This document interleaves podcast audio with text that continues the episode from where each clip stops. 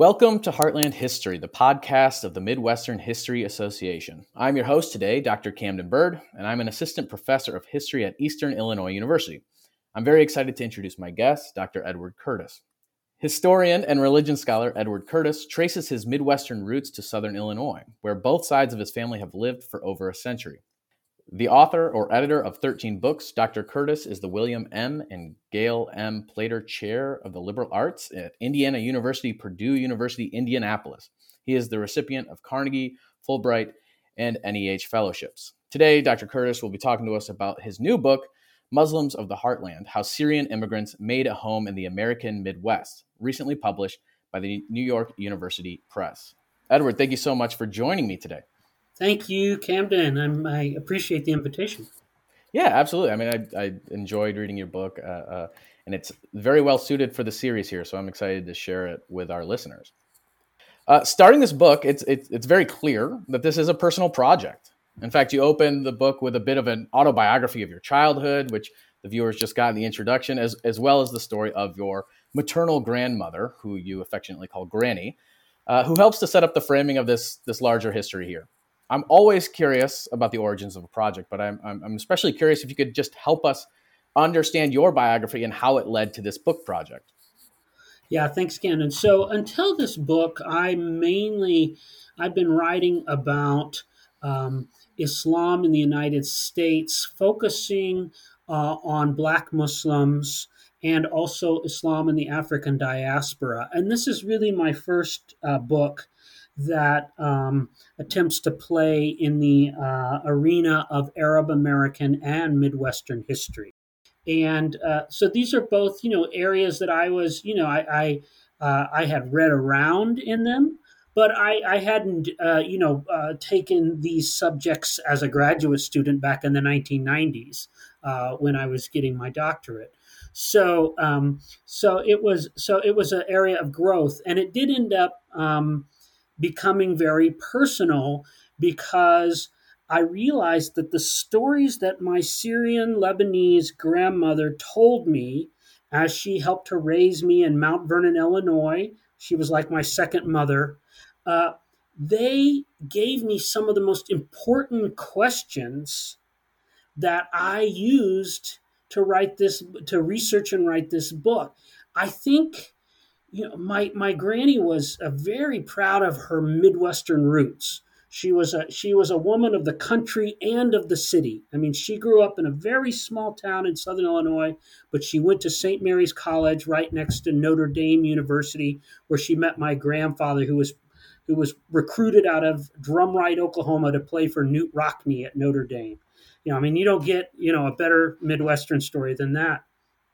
But so I, I she talked about all of her visits to her cousins in Iowa. Actually, she pronounced it Iowa, and in my family, Missouri was Missouri. And uh, and and and she she she went to uh, Mahrajans or festivals in Terre Haute, Indiana, and of course she went to college in South Bend, and so I I knew that she was part of this social circle of um, of Syrian and Lebanese people, of Arabic speaking Syrian and Lebanese people, who were both extremely proud of their American, of making it in America, you know, the, usually the sons and daughters of immigrants, but also still very, very proud of their Arab heritage. And, and so I, um, so, so many of the questions that I asked about the relationship of of Syrian Muslims to um, to to the Midwest was about uh, their relationship to place. I really want to bring out a sense of place, and so, you know, the Midwest is another, and this and its cities and countryside are another are characters in a lot of ways in this book uh, because they were they were real they were living entities for Granny, and she shared that love of the region with me. So that was that was part of it. Now the other the other uh, thing uh, I, I, begin the book with a story uh, that she told me about some relatives who would uh, never go to church, And I started to wonder as I did. I never thought about this. I, it's odd.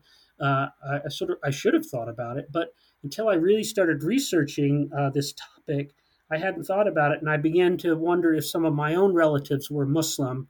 Uh, I got very close to discovering a firm connection, but in the end, all I can do is speculate about that. In uh, most of my family is uh, on the Arab side is Christian, but I I knew from the I knew from the research that um, that they shared so much of the same culture. In the end, it did feel very personal. It felt like I was uh, unearthing the stories of uncles and aunties and grandmothers and grandfathers. You know, I very much felt connected to the to the, to, to their stories and to their lives.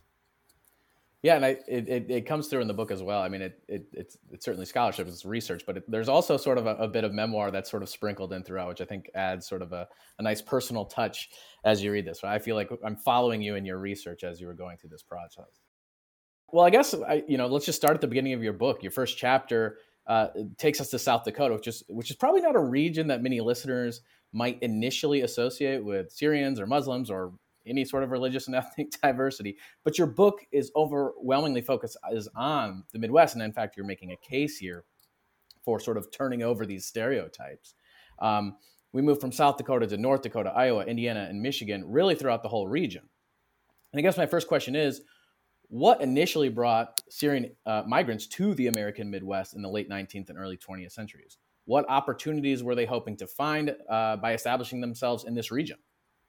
Well, you, you know, uh, I've learned um, by reading Midwest history that some historians of the Midwest um, sort of uh, doubt the uh, the regional approach.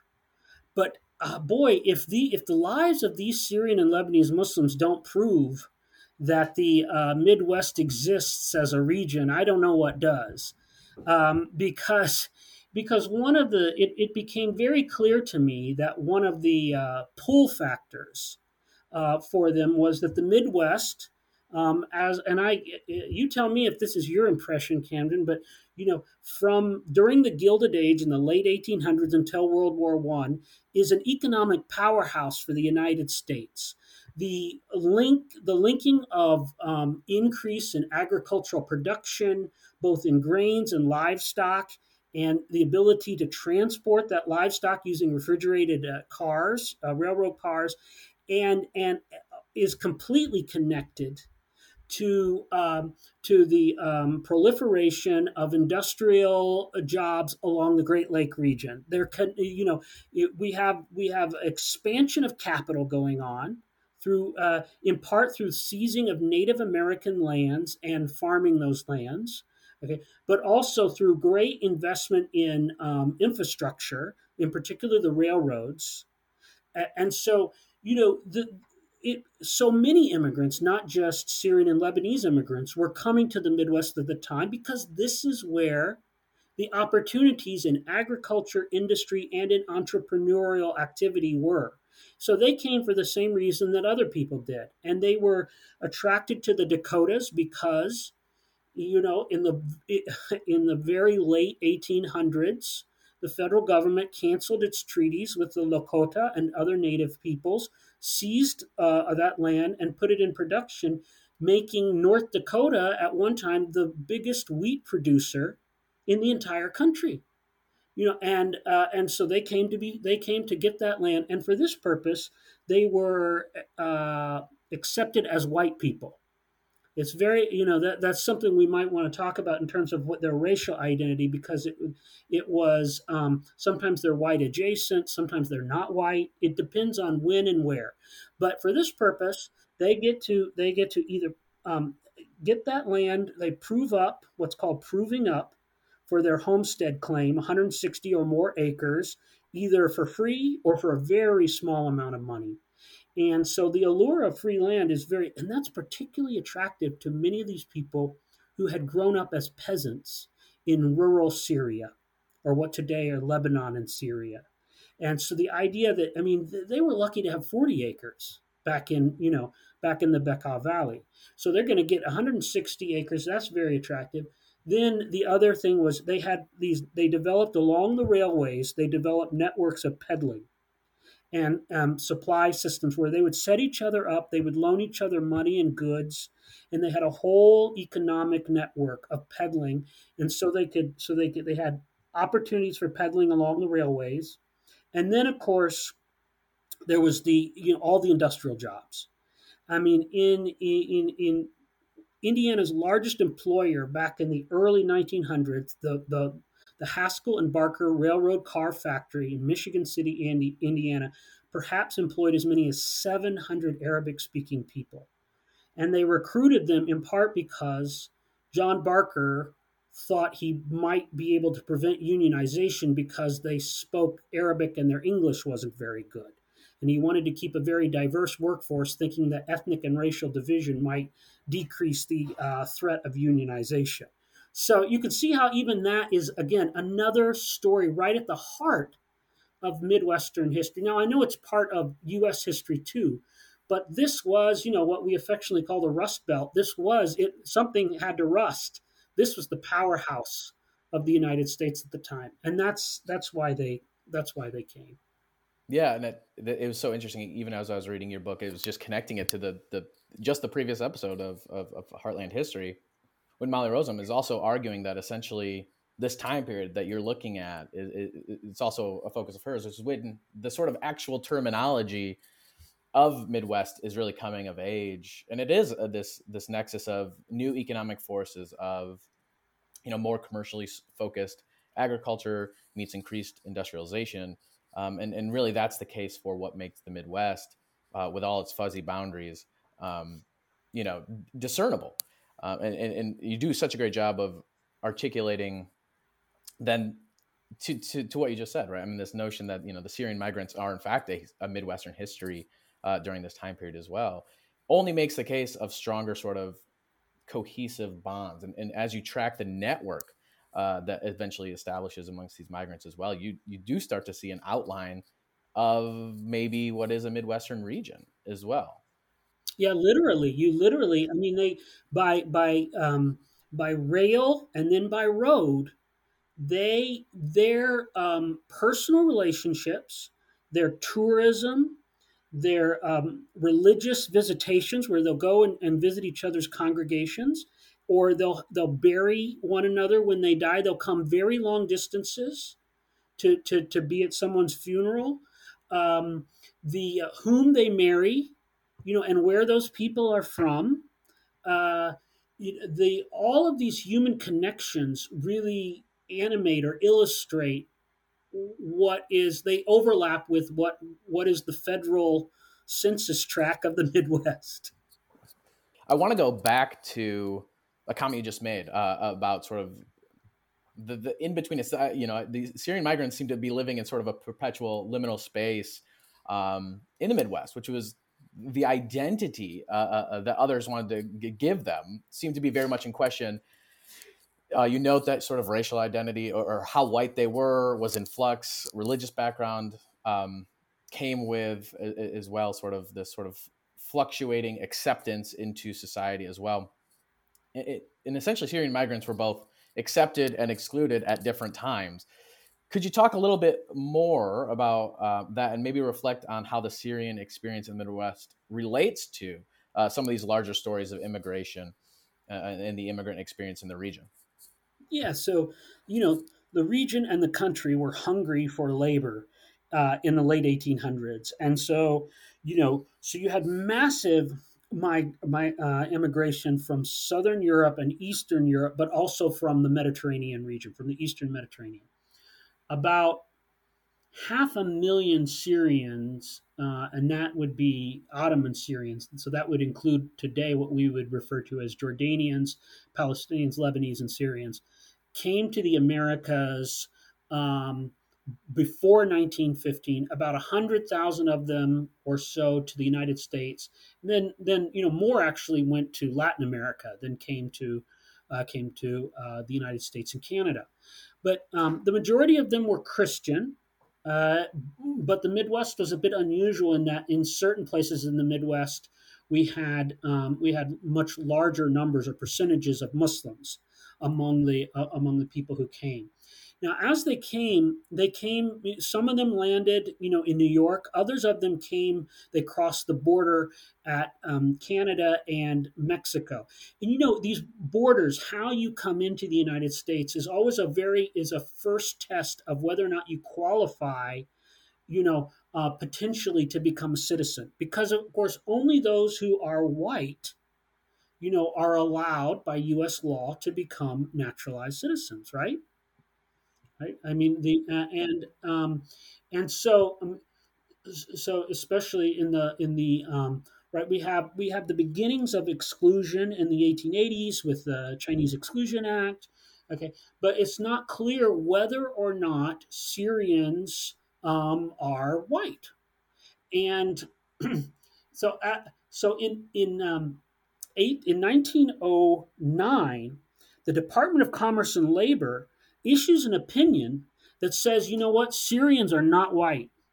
So stop your naturalization process, gives the local courts, because naturalization ceremonies occur at, you know, at, at local courts. They don't, they don't go to one, you know, and, and so there becomes, there's this real dispute in many places between the courts in the Midwest and the federal marshals and those who are trying to um, to enforce this new rule that Syrians aren't white. And in many cases, in places like Cedar Rapids or Sioux Falls, local officials say, wait a minute, these people have already been here. They've proved up on their land claims. You know, um, you know, this really hits the homesteaders hard because if they're not eligible for citizenship, then they can't actually uh, take their land patent, the deed to their land, right? So, um, so so they so legally um, but but in 1915 the syrian uh, community organizes and raises a lot of money um, across the united states to fight this and in the dow case um, uh, dow um, dow the a federal court rules that syrians are indeed eligible for citizenship they are white people this was a this was a dream of many of the Syrians. Interestingly, though, some of the Christians in the in places like Michigan City um, or in Sioux Falls say, "Hey, by the way, yeah, we're white, but the Muslims they call them Turks. Um, um, they're not." So at this very early point, we see how um, how religion um, and this won't surprise many of your listeners who are familiar with the way in which, for example, Jews were declared not to be Germans because of the nature of, because Judaism was a race, not a, but still, it, it's Judaism is more than a race. It's also a, uh, a, religion. And they, what we see is that religion and race sometimes in U.S. history as well as in global modern history are coterminous. They're the same thing at times. And so the, the, the in Michigan City, Indiana, for example, the Christians get Syrian Christians get privileges that the Syrian Muslims don't. They're still called Turks up until uh, World War One in the newspaper, and they have to sue in order to have access to the beach there on Michigan City on Lake Michigan. And but after World War One, they win that suit. So um, so so by the 1920s, we have a lot of Muslims who at least are uh, Syrian Muslims who are legally white. Now, legal whiteness is not the same thing as social whiteness. And so um, there is throughout this time um, deep discrimination going on against people of Arab descent. It is um, who by and large want to be on the white side of the color line but who can't always it just it's it very much depends and um, i mean when the ku klux klan the second iteration of the ku klux klan sweeps across the midwest and indiana becomes its biggest state but it really is popular throughout the region um, uh, uh, Syrians sometimes become the target of the Klan, and many uh, Syrians and Lebanese at that point, there, some people are referring to themselves as Lebanese as well. They become very, very scared of, of racial violence.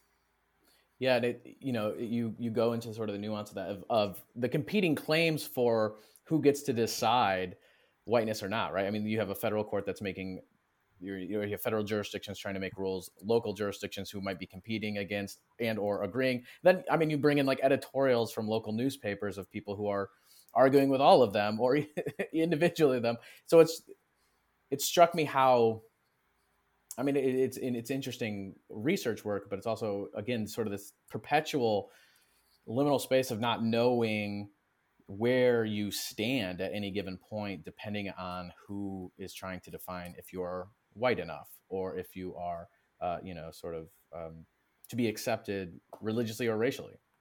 Yeah, and that's what I had. You know, one of the dominant themes in in Arab American history has been well they attempted to blend in as much as they could and to assimilate in such a way that they wouldn't bring attention to their difference. But you know, this the story of Syrian Muslims completely contradicts that. And that was one of the great discoveries that I felt like I made.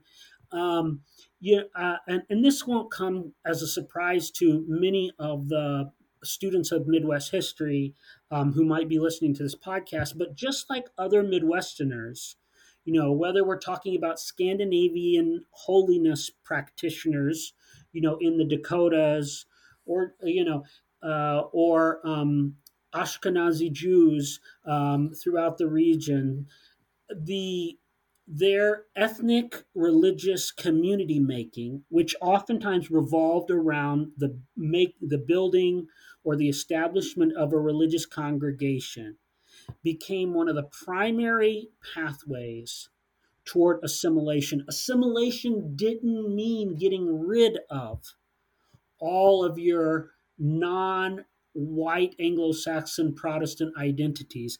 Assimilation meant building enough power as a community to be able to participate in a region in which there were different ethnic religious groups in public space, taking up public space, uh, networking with one another, marrying one another, you know and and one of the reasons why I, I, I kind of come off in this book as a cedar rapids exceptionalist that is that things seem to have been particularly good for syrian muslims in cedar rapids iowa.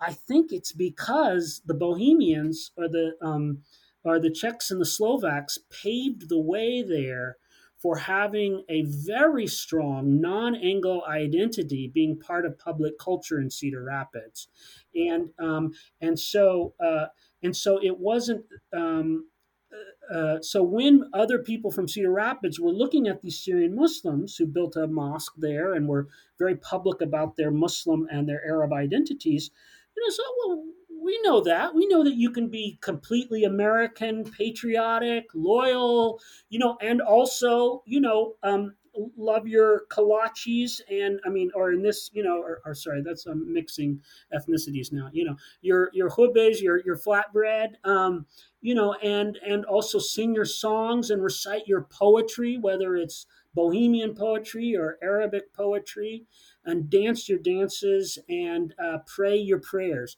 You know, so uh, and and learn your language. You know, Cedar Rapids was a was a center, you know, of Czech language study uh, in the United States. And that's exactly so. They also in Cedar Rapids, many of the the Arab Muslim kids would study Arabic, you know, at the mosque. So uh, the, this isn't a way of, of somehow resisting Americanization. This is what it means to be an American in the Midwest at that time. Well, uh, World War One holds a prominent spot in the lives of those who examine your book. Of, of course, with many Americans um, living during this time period. Of course, it's an important world event. Uh, but what made the Great War so significant politically and culturally for uh, Syrian migrants?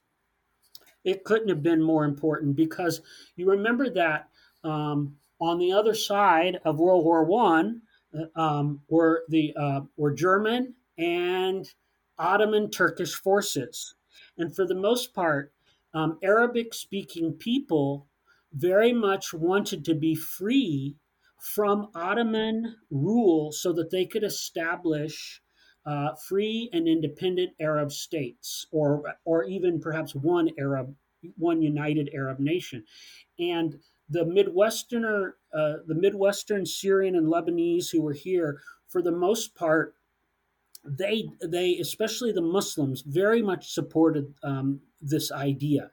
And so they were very excited about the possibility of freedom for the land of their birth. However, they were cut off, as were most people during World War One. It was simply too dangerous to cross the Atlantic uh, during World War One, and it represented a turning point in that they did have the opportunity to serve in the American Expeditionary Forces or the, the U.S. Army in World War One, and if they did so, U.S. law said that they could then become citizens of the United States.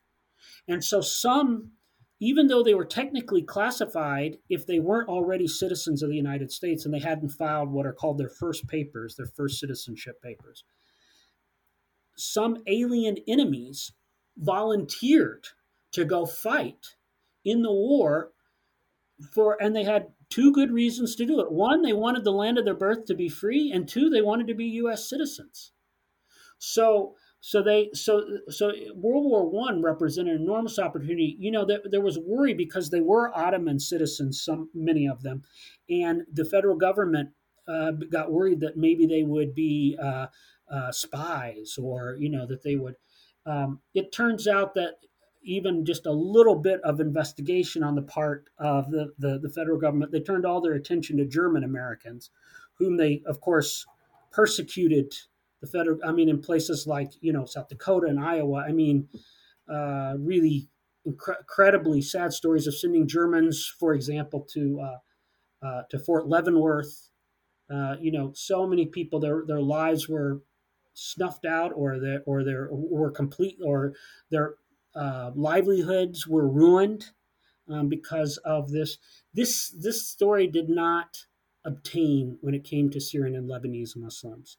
Instead, really, World War One is this turning point where even in places where they're considered to be people of color, like Michigan City, Indiana, where they're still called Turks, after they serve in the uh, U.S. Armed Forces, or some of them serve, they they begin to win court cases against their discrimination. You know, they've proven themselves, and um, and and and that's a, a, deep you know this is so this is a very important moment and it's after world war one as many of them decide to stay and and to remain in the united states um, uh, that they begin to um, invest heavily in building their community institutions. Yeah, absolutely. Actually, that's great segue to my next question, which is exactly about those community institutions, right? Which really began to proliferate, as you say, after World War One. Um, these these, as you say, ethnic religious congregations. What did those congregations look like in many of the places that you discuss throughout your book, and, and how did the establishment of those congregations helped to really establish larger networks uh, of, uh, of Syrian Muslims across the region. Yeah. So the so if if you would go back into the historical record and expect to see, you know, um, a modern um, Saudi Arabian um, style uh, mosque, you, you you will be disappointed. That is not what they look like. They oftentimes look like they look very similar to churches and other kinds of religious congregations. They might feature, um, you know, a, a, crescent above the above the mosque, or they might have. Um, so you might get a crescent. You, you you might see some architectural features that would stand up. Maybe a dome, um, a subtle one. Um, maybe a subtle minaret, like in which looks more like a chimney but uh, in Michigan City, Indiana, in Ross, North Dakota, though, the mosque looked just like a granary, an outbuilding. You couldn't tell the difference between it and the and and um, you know and a regular and, and, a regular farm building. So or you know agricultural, not someplace you'd live, someplace you'd store something in. So um, so they they, they blended in. in. In Cedar Rapids, they actually put the mosque in a residential neighborhood, and um, the the city made everybody you, you had to line your house up or whatever building you were building with the street so they they could they couldn't align it in the direction of Mecca, which is the direction in which Muslims um, pray, um, make their prayers. So you, they had to. so inside the building, they just had to be very clear which direction to point the bodies in. Uh, but I mean, that's the kind of you know. In other words, these were institutions that were being disciplined, if you will, by U.S. law. These are these are this is when Islam becomes institutionally a U.S. religion because, like other religions, it is a nonprofit organization which is um, given its nonprofit status by the Secretary of State of the state in which it's established, and it's governed by federal tax code, right? And so. Um, so it doesn't matter what your particular, you know, uh, belief and practice system are, there's certain things that become common to uh, that are common to religious congregations in the United States because they are uh, uh they they are legal institutions. Yeah, and um, really our community building, and, and how much of that is because you also talk about Ross, North Dakota, which is such an interesting sort of side story of how that community eventually begins to sort of fade away or fall apart, right? And sort of is forgotten for the most part for for a long period of time. Um, is it something that the, that the communities that are large enough to sustain a critical mass of of, of Syrian Muslims? Yeah. So at the time, and if you think about well, and even think about. Um, first of all, you you hit on something important, which is the word critical mass.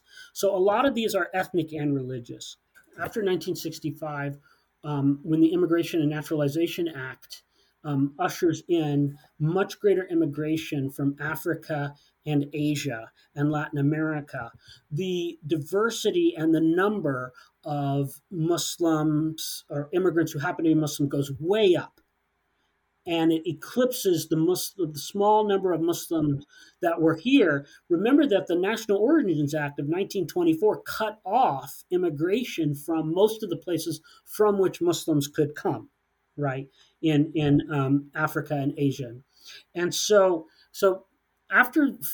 After the 1965 uh, bill, which is part of the whole civil rights movement, changes that, we see that the um, in sometimes the ethnic particularity of a mosque, say it's Arab or uh, Bangladeshi or Bengali, it begins to fade and it becomes much more multi-ethnic. So the it, and it, it reminds me a bit of Roman Catholicism. You know, in the 1800s, all the parishes generally you had your Polish parish, you had your Italian parish, you had your Irish parish, you know. But nowadays of course you know all of these white ethnic groups generally share the same you know the same parish. Um, and um, that that's that's become more true of, of, of Muslim congregations after 1965. But at this point, we see a very strongly Arab, you know, very ethnically Arab um, Muslim congregations in the Midwest so they established critical mass between World War One and World War Two, but then World War Two is another turning point. It's massively important to um, in, to North Dakota because unlike other places, North Dakota, I think you double check me on this, but I think it got the fewest number of federal military contracts of any of the states of the existing states, and um, you know and the and it did not the state did not industrialize in the way that other states industrialized.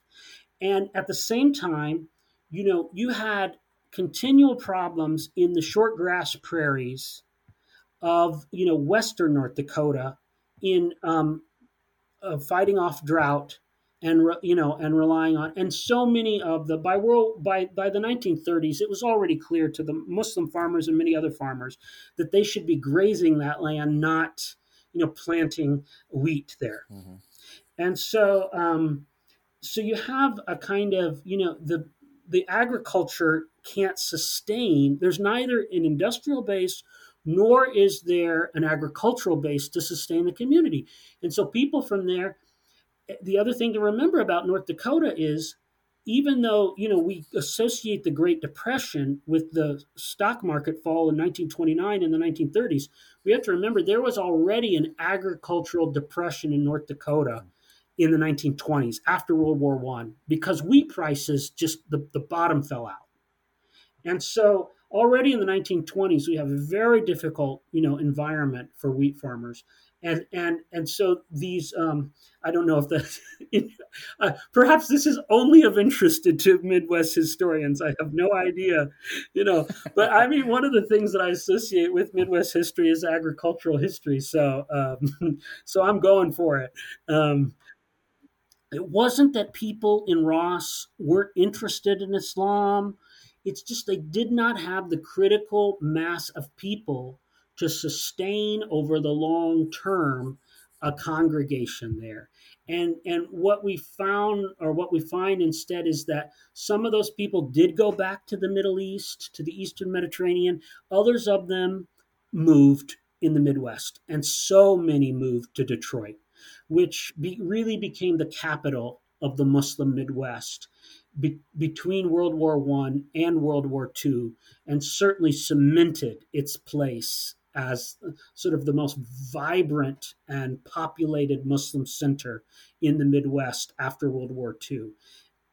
And, and we have to we have to trace that to the automobile revolution.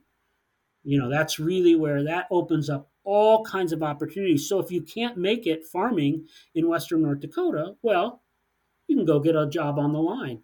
You know, and Henry Ford is paying, you know, five dollars a day or whatever it was.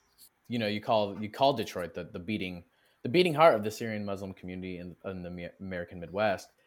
Um, and and even in the way you've structured uh, uh, your book, I mean, you follow individuals who are coming from those communities and, and are landing in Detroit. Um, I guess you know you've talked about some of the economic factors, but what does what does the reality of this influx between those interwar years really mean to the city of Detroit when you have this huge, vibrant community of Syrian? Yeah, so and it's it's both it's Arab American or Syrian American Christians and Muslims in Detroit. it, it is, mm-hmm you know you have a much more you know all kinds of religious diversity that's much more representative because your population is so much larger now so that you you have you know the scene is much more representative of the kind of diversity you would find in the eastern mediterranean you know in, in if you're out in western north dakota or you know in sioux falls you, you many times you have to work to try to um, set aside any differences you might have and because strategically you want to choose a, for, a unity so that you can uh, fight to establish your place in the society.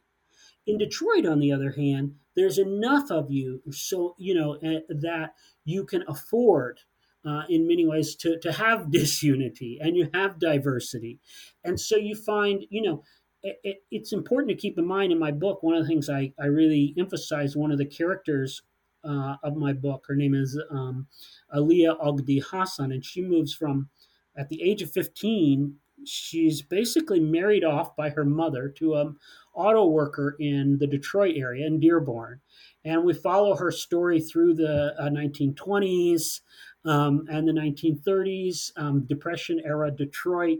Uh, and um, she, she, what was surprising about to me about her story at this point is you have no idea based on what she's going through in the 20s and 30s that after by the 1960s she's going to become one of the most important muslim um, arab american women leaders in history you know uh, and and so in a way i try to try to trace back and say well what did she you know did she try to take did she have anything from sioux falls or was sioux falls just this kind of you know um, bad hometown that she had to leave behind to make it big in the big city. And and I try to show how actually her upbringing in Sioux Falls gave her a lot of the resources that she would later use to, first to um, make it through a very bad marriage, um, and then also you know to to become a leader.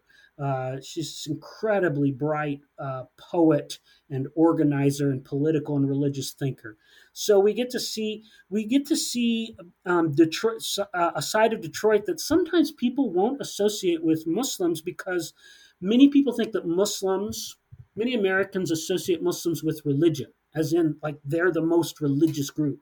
Of course, Muslims are just human beings like uh, other human beings, and there are many non-religious Muslims, and so, and so uh, who do not practice their religion. So, um, so we get to see um, Aliya Ogdie Hassen, you know, going out for a drink, dancing the black bottom uh, in in Detroit, you know, saving up her pennies so that she and her girlfriends can go out once, you know, a, a week or once on the weekends um, and enjoy themselves.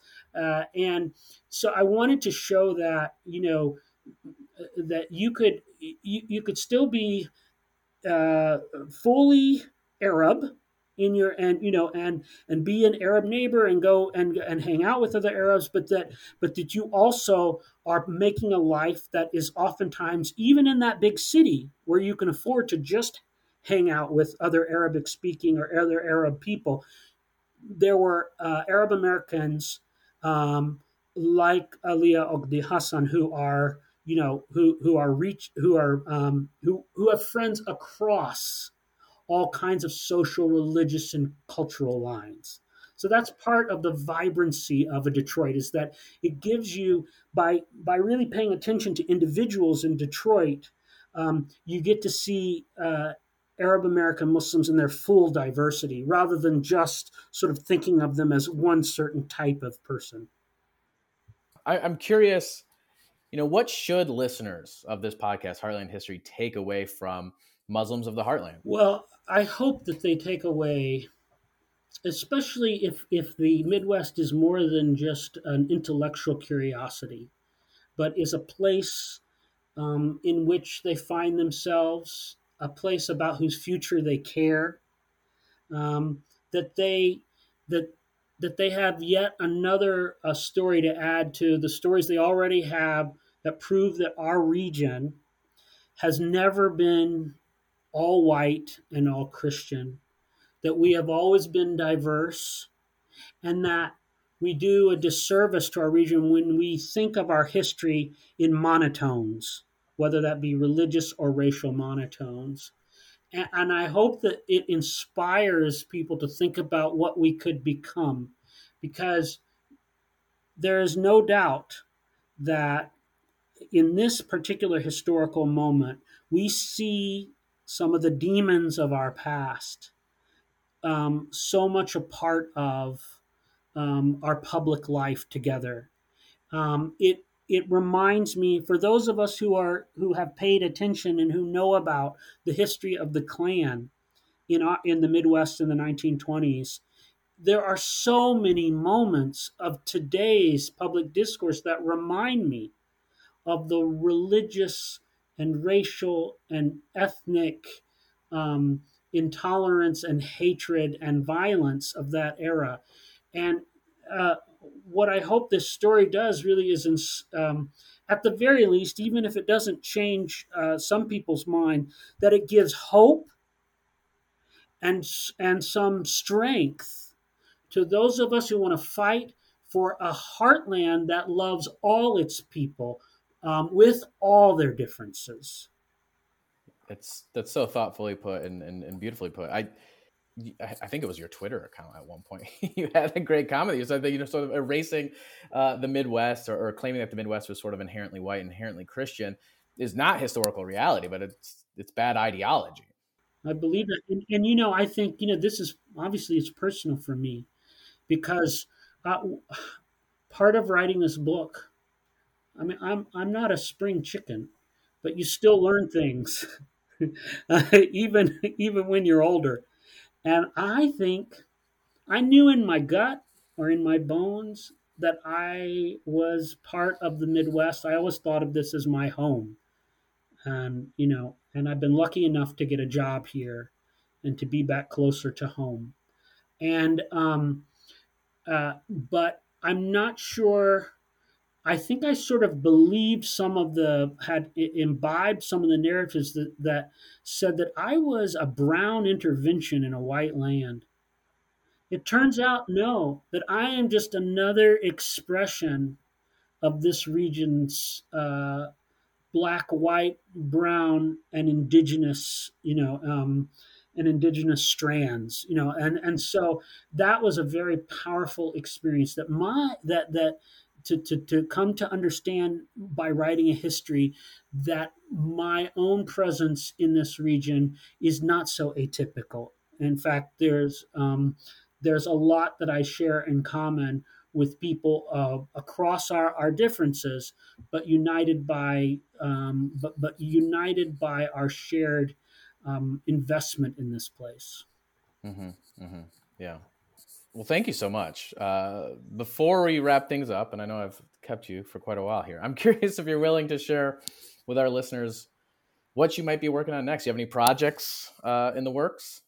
Yeah, this is a very busy year for me. I don't know what's gotten into me. Um, but you can tell, you can probably tell this this this book inspired me so deeply. So, um, so I have a book coming out in um, in June um, which is more a book of photographs than anything else. It's, uh, but it's on the history of Arab Americans in Indianapolis, um, the city where I've worked since 2005. And along with that book, I am um, WFYI uh, TV, which is our public television station, is going to broadcast an hour long documentary that I've executive produced on the history of Arab Americans in Indianapolis. So, um, so I'm so I'm really excited for both of these um, projects. Well, we'll we'll keep an eye out for those, and, and and hopefully we can promote those in the future, and maybe have you back to talk about them. That'd be great. Absolutely. Uh, uh, Edward, thank you so much for joining me today. I loved reading the book. I really enjoyed this conversation. Um, again, for the listeners, the book is Muslims of the Heartland How Syrian Immigrants Made a Home in the American Midwest published by New York University Press. Get your hands on a copy at your local bookstore or on the New York University Press website. Edward, thank you so much. Thank you, Camden. It's my pleasure.